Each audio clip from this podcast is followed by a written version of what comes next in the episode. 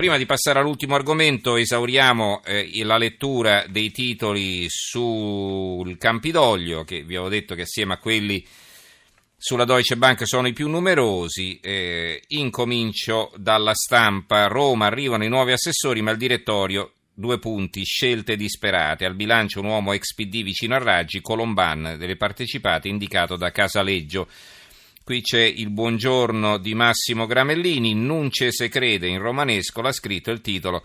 Dopo aver fornito un, un, elenco inevitabilmente parziale dei parametri per entrare nella giunta più pazza del mondo, capitanata da Virginia Raggi, il mio maestro di scrittura breve, Michele Serra, conclude che al momento sarebbero in regola con i requisiti due soli italiani, un benzinaio di Abano Terme e una casalinga di Bari. Mi spiace contraddirlo, ma nella lista fa parte anche un imprenditore di Treviso che nelle ultime ore ha superato la casalinga e il benzinaio. Si chiama Massimo Colombane ed è il nuovo assessore alle partecipate del Comune di Roma, città che gli sta simpatica come a Salvini congiuntivi. Ma Colomban aveva, avrà davvero tutti i requisiti per essere ammesso alla Corte di Evita Piagnon, la sindaco più diversamente simpatica d'Italia?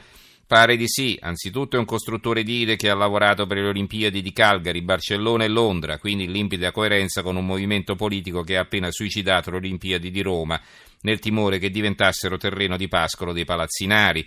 Inoltre non va dimenticato il suo sostegno al governo Renzi e il suo impegno a favore del referendum per l'indipendenza del Veneto da Roma ladrona, che sicuramente lo agevolerà nei rapporti con la popolazione indigena.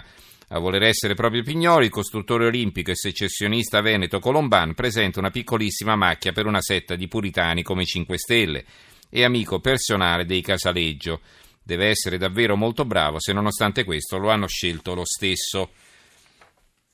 L'apertura del Corriere della Sera, nuovi assessori 5 Stelle divisi. La Repubblica, Raggi, scontro sulle nomine il quotidiano nazionale, il giorno della nazione, il resto del Carlino. Qui si vede la foto di Virginia Raggi sul tetto del Campidoglio, una foto che ritroviamo su molti giornali con titoli tutti quanti uguali. Incominciamo dal quotidiano nazionale, la Raggi sul tetto che scotta, sindaca assediata, Casaleggio le impone l'assessore. Il messaggero Raggi le nomine spaccano i 5 Stelle.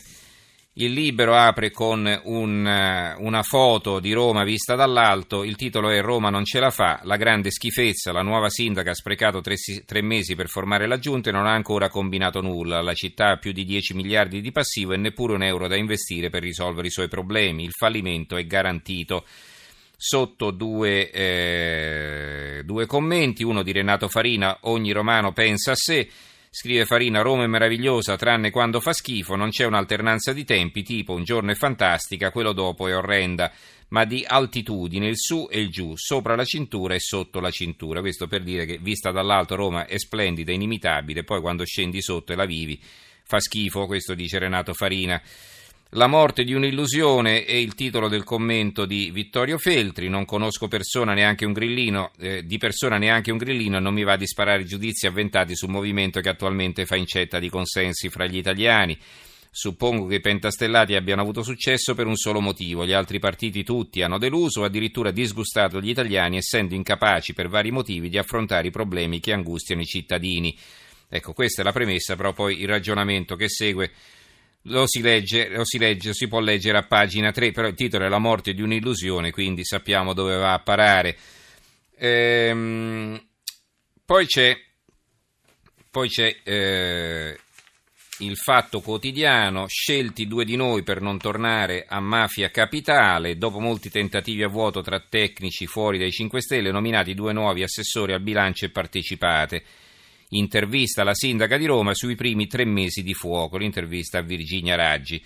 Dal tetto del Campidoglio la Raggi spiega la città che guidano, i municipi fanno sparire i faldoni, non ci possiamo fidare, ci dicono che non arriveremo al panettone ma mangeremo pure la colomba.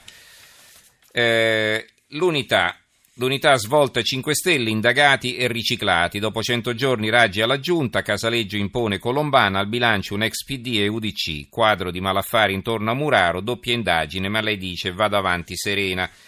Sotto c'è la vignetta di Staino, eh, la bambina che sta a letto col papà che le legge, gli legge, le legge le favole. Mi racconti cosa succede a Roma, dice la bambina. Il padre risponde: No, davvero, tu ti addormenteresti subito e io rimarrei sveglio per tutta la notte. Il tempo La Raggi sul tetto che scotta, vi dicevo questo titolo ricorrente con la solita foto, 5 stelle allo sbando ma l'alternativa non si vede, il fondo di Gianmarco Chiocci, Caos Campidoglio, il sindaco sceglie i due assessori mancanti, confronto segreto con il capo della, mia, della segreteria, eh, la mia ora d'aria. Eh, è il, il, sunto di questo, uh, di questo uh, incontro, così, di questa intervista, colloquio, chiamatela come volete, con il capo della segreteria della Raggi. L'opinione, la Raggi sul tetto che scotta, ancora una volta.